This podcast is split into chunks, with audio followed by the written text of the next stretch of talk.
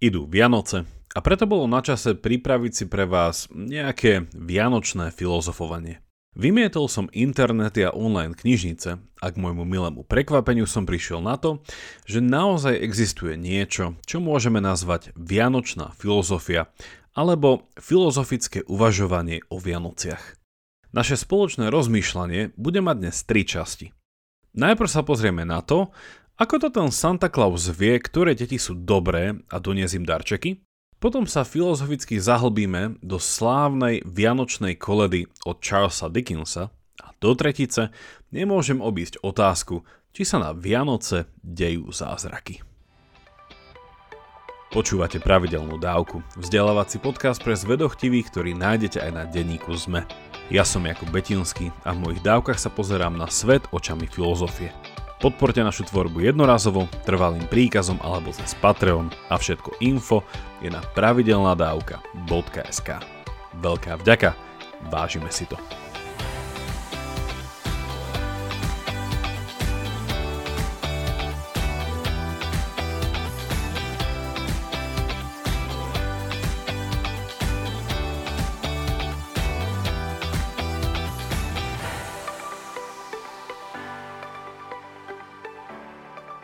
O čom je teda tá vianočná filozofia?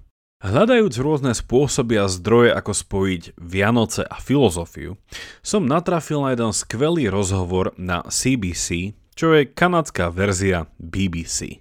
Minulý december, alebo teda popravde ešte december predtým, tam mali podnetný takmer hodinový rozhovor, ktorý nazvali Christmas Philosophy 101, teda Vianočná filozofia pre začiatočníkov a link nájdete v popise tejto dávky. Zaujalo ma ich rámcovanie filozofického prístupu k Vianociam. A hneď úvodom zaznelo hlbavé tvrdenie, že Vianoce nie sú len časom rodinných a priateľských stretnutí, ale sú tiež časom na veľké otázky. Vianočná filozofia sa ale netýka otázok, ktoré už na podcaste rozdiskutoval alebo prinesie môj kolega Andrej. A to napríklad, či existovala Vianočná hviezda, či sa Ježiš vôbec narodil v decembri a či ide o historickú postavu, alebo či veda nezabíja príťažlivosť náboženských príbehov. Toto všetko sú zaiste otázky hodné poslucháčskej zvedochtivosti. Ale vianočná filozofia, ako za chvíľku uvidíme cez konkrétne vianočné príklady, sa pýta napríklad na toto. Čo je to dobro a zlo? A ako viem, že viem, čo je napríklad dobro? Dá sa na poznanie dobra uplatniť experimentálna, empirická vedecká metóda, alebo dobro poznáme intuitívne a neverbálne, či až pocitovo? A nesiem vôbec za svoje konanie zodpovednosť? Som slobodný, ak ma nevedome formuje a determinuje nespočetné množstvo faktorov? A ako vnímam a viem, kto som? Čo je to moja identita? Som prítomné stelesnenie mojej minulosti bez výhliadky na slobodnú a lepšiu budúcnosť. A ak hovoríme o vianočných zázrakoch, že sa ľudia k sebe začnú správať po rokoch lepšie, odpustia si, je to vôbec zázrak či metafora? Čo by znamenalo, že sa stal tak povediac skutočný zázrak? A nakoniec, a typicky vianočne, čo znamená niekomu niečo darovať? Je možné si dar zaslúžiť? A čo vlastne znamená, že si máme byť navzájom darom. Ako som povedal v úvode, dnes sa pozrieme na tri témy v rámci vianočnej filozofie. A začneme eticky.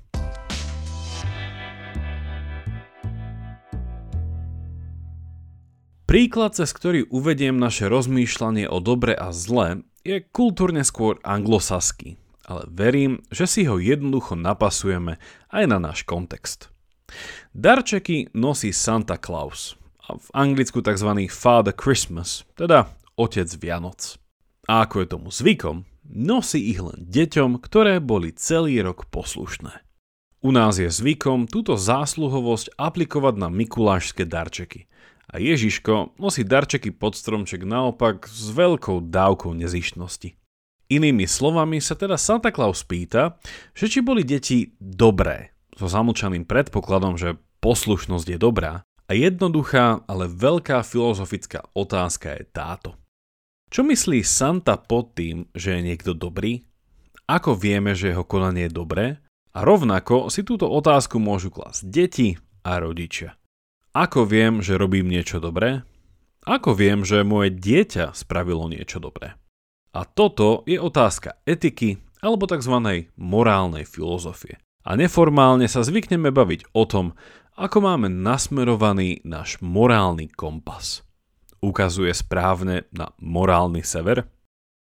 Filozofia dnes rozlišuje medzi troma, tak povediac, štandardnými morálnymi teóriami, ktoré vám priblížim cez postavu Santa Clausa a darčekov pre deti. Ale len krátko a viac sa dopočujete v mojej štvrtej dávke.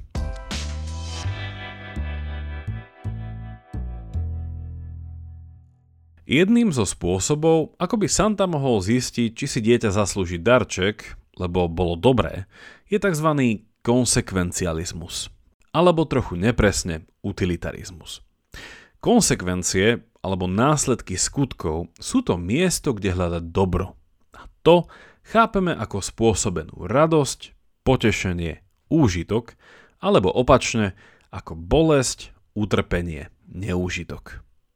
Ak počas roka čím viac detského konania viedlo k čím väčšiemu potešeniu pre čím viacerých, darček si zaslúžim. Ukazuje takýto morálny kompas dostatočne na sever? Kritici, ktorí sa hlásia k tzv. deontológii, by namietali, že posudzovanie morálnosti konania iba na báze následkov, ku ktorým vedie, je krátkozraké. Santa by sa ním nemal uspokojiť. Dobré konanie nie je to, ktoré vedie k dobrým veciam, ale to, ktoré bolo spravené s dobrým úmyslom. Z gréckého deon, čo znamená povinnosť, a teda človek má povinnosť konať s úmyslom na dobro. Ak by Santa nehľadel na úmysly, s ktorými deti konajú, mohlo by ísť o dobré skutky len tak na oko. A často by mohli zlým úmyslom posvetiť dobré následky. Napríklad, ak pomohli babičke cez cestu, ale to len preto, aby sa mohli vytiahnuť pred spolužiakmi, akí sú dobrí.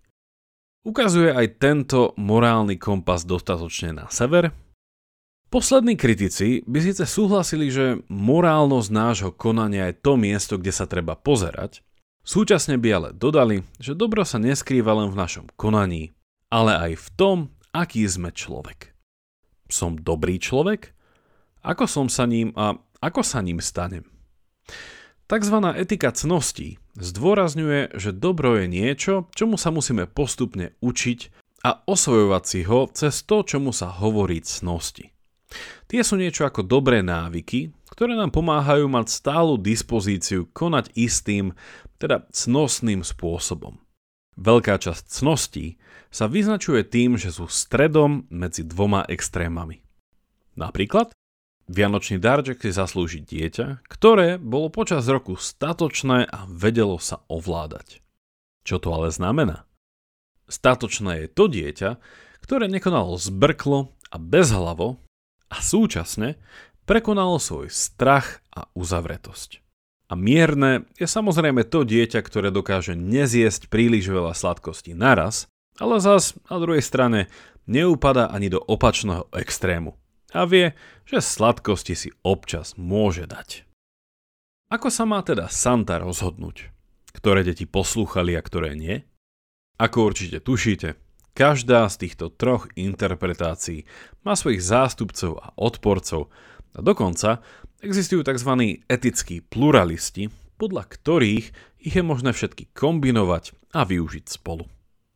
Ak ste Santa, rodič alebo dieťa túžiace po dobrom správaní, a teda darčeku, ešte raz odporúčam moju štvrtú dávku o týchto troch morálnych teóriách.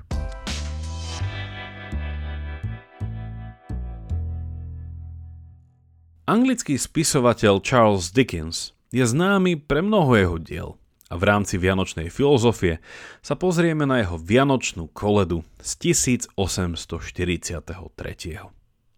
Ak ste ju ešte nečítali, je to dobré odporúčanie na zmysluplný darček, ktoré môže viesť k zaujímavej diskusii. A anglickú verziu tejto knihy dokonca nájdete online. Tiež odporúčam aj filmové spracovanie. Osobne sa mi animovaná verzia od Disneyho z 2008 veľmi páčila. Príbeh asi poznáte, V skratke ho ale pripomeniem a filozofické rozmýšľanie nás chce priviesť nielen k otázke ľudskej identity, ale tiež k problematike našej slobody, determinizmu a morálnej zodpovednosti za naše konanie. Hlavnou postavou je Ebenezer Scrooge, starý, osamotelý a zatrpnutý držgroš.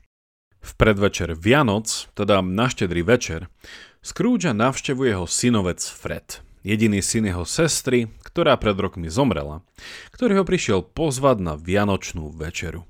Scrooge nielenže odmieta, ale Vianoce nazýva podvodom a balamutením. Fred odchádza a Scrooge neskôr navštívili štyria duchovia, ktorí v ňom, tak povediac, prebudia ducha Vianoc. Najprv prichádza duch jeho biznis kolegu a potom traja známi duchovia. Duch minulosti, súčasnosti a toho, čo má prísť, teda budúcnosti. Scrooge prechádza vnútornou katarziou, lutuje svoju minulosť a objavuje staronový cit pre ľudskosť, spolupatričnosť a lásku k rodine. No a Vianoce nakoniec strávi s Fredom a jeho rodinou. Niekde som o tom čítal, ale necitujte ma, že sám Dickens volal toto svoje dielo ako tzv. Carol Philosophy, čo by sme mohli preložiť doslovne ako koledová filozofia, ale opisne ide o následovné. Jeho dielo ako celok a ešte viac vybrané pasáže apelujú na istý univerzálny humanizmus, ktorý je síce svojou povahou sekulárny, ale stále nachádzajúci svoju silu v období Vianoc. Tie sú časom na už spomínané veľké otázky, keď má človek čas zamyslieť sa nad tým, na čom vzhľadom na jeho smrteľnosť naozaj záleží. Ako to bolo v prípade strýka Scroogea.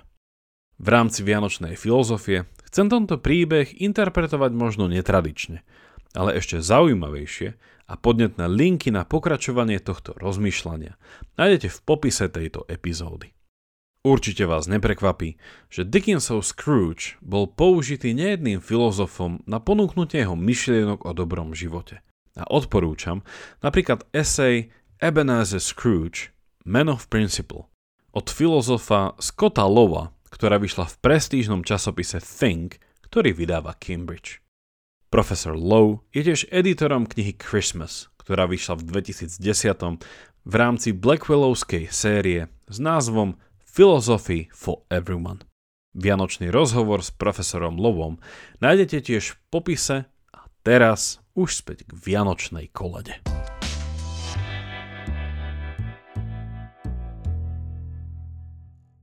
Scrooge nenávidí Vianoce a deti, a vzťah k jeho zamestnancom je príkladom nespravodlivosti. Ako som už spomenul, je síce pravda, že návšteva 3 plus 1 duchov v ňom prebudí hlas svedomia a Scrooge zanecháva na staré kolená svoje zlé chodníčky, ale dôležitá otázka, ktorá doteraz nezaznela, je táto. Prečo a ako sa stal Scrooge zlým? Koleda naznačuje túto kauzalitu, ktorá siaha ďaleko do jeho detstva. Jeho otec o neho nejavil záujem. Jeho milovaná sestra zomiera pri pôrode, jeho snúbenica ho opustila a tak ďalej a tak ďalej. A všetko toto naznačuje presne tú kauzálnu reťaz, ktorá z neho spravila toho Scroogea, o ktorom čítame v začiatku knihy. Filozofická otázka v pozadí bola už naznačená. Ak sú tieto veci, ktoré formovali jeho zlý charakter niečo, čo si on sám nevybral a tak povediať sa mu prihodili, inými slovami nemal šťastie, môžeme potom povedať, že Scrooge je morálne zodpovedný za to, ako sa správa? Inými slovami, mal Scrooge celý tento čas slobodnú vôľu konať podľa svojho najlepšieho vedomia a svedomia, alebo bol jeho morálny pohľad dávno zatienený deterministickými silami, ktoré idú mimo neho. Jednoducho nemal šťastie na dobrý život. A prečo by sa mal snažiť zlepšiť životy ľudí okolo seba? Táto logika sa dá aplikovať aj na Scroogeovo stretnutie s posledným duchom, duchom budúcnosti, ktorý ho zoberie na cintorín a dopraje mu život meniace existenciálne stretnutie s vlastnou smutnou smrťou a ničotou, ktorá po nej nasleduje. Otázka ale znie, Nesmeruje Scroogeov život nevyhnutne k tomuto koncu ak nemá slobodnú vôľu, môže s tým niečo spraviť? Vianočná krása a nádej Dickinsovho príbehu spočíva v tom, že pokánie a zmena k lepšiemu je možná. Ale čo ak je slobodná vôľa len ilúzia? V dnešnej dobe sa medzi filozofmi diskutuje o troch pozíciách. Silný determinizmus, a teda slobodná vôľa je len ilúzia. Po druhé, libertariánska pozícia, ktorá advokuje existenciu slobodnej vôle a po tretie je tu tzv. kompatibilizmus, ktorý hovorí o slabom determinizme a možnej koexistujúcej slobodnej vôli. Ak vás vaše vianočné rozmýšľanie privedie až na tieto chodníčky, odporúčam vám moju dávku číslo 249 a Andrejovú dávku 210.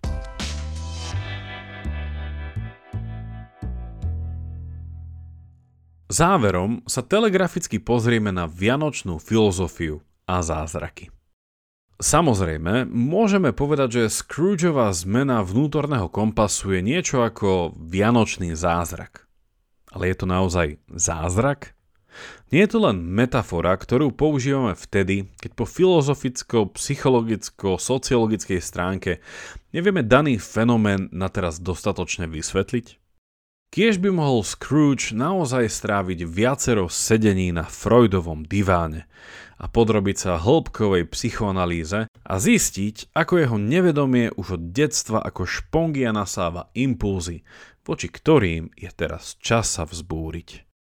Čo by to ale znamenalo, že sa stal tak povediac skutočný zázrak? Ak by existoval Santa Claus, bol by to zázrak? Alebo že darčeky nosí Ježiško, je aj to zázrak? Alebo je zázrakom skôr to, ak sa stane niečo tak nepravdepodobné, ako napríklad náhle uzdravenie z terminálneho štádia choroby, alebo že niekto doslova vstane z mŕtvych, alebo viac vianočne, že panna porodí syna a dá mu meno Emanuel? Ak chceme rozmýšľať o zázrakoch, opäť raz je prospešné začať s ich významnou kritikou a jedným veľmi vplyvným hlasom bol škótsky osvietenec David Hume. O čom hovorí jeho argument proti zázrakom, ako ich definuje a dá sa jeho argument vôbec kritizovať? Inak povedané, nie je zázračnejšie vlastne to, že veríme, že sa zázrak stal, ako to, že sa stal? Našťastie podcastový kolega Andrej už túto dnes vianočnú tému spracoval vo svojej dávke 234, ktorú si určite čoskoro pustíte.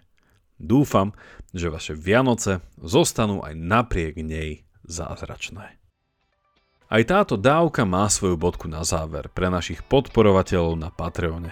A dnes vám poviem niečo viac o tom, či sú Vianoce po filozofickej stránke aj sviatkom pre neveriacich.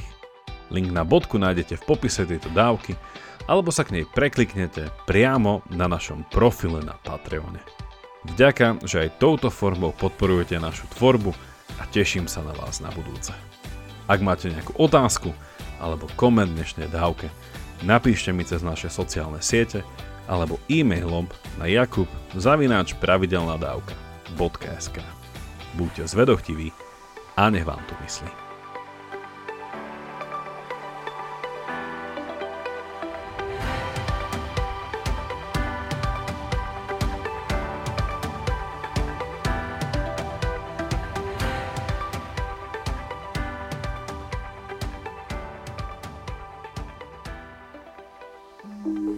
Volám sa Barbara Mareková a v denníku ZME pre vás robím podcast Ľudskosť o tom, ako na naše mentálne zdravie vplýva rodina a spoločnosť. S odborníkmi a odborníčkami rozoberám, ako sa v rodinách dedí trauma a ako sa dá v dospelosti uzdraviť. Ale rozprávam sa aj s ľuďmi, ktorí vyskúšali terapiu a zaujíma ma aj celospoločenský pohľad, ako sa menia slovenské rodiny alebo ako sa v našej spoločnosti cítia Rómky, Rómovia či ľudia, čo sú kvír. Poďte sa učiť spolu so mnou, ako lepšie rozumieť sebe, ale aj ľuďom okolo nás. Podcast Ľudskosť vychádza každý štvrtok vo všetkých podcastových aplikáciách.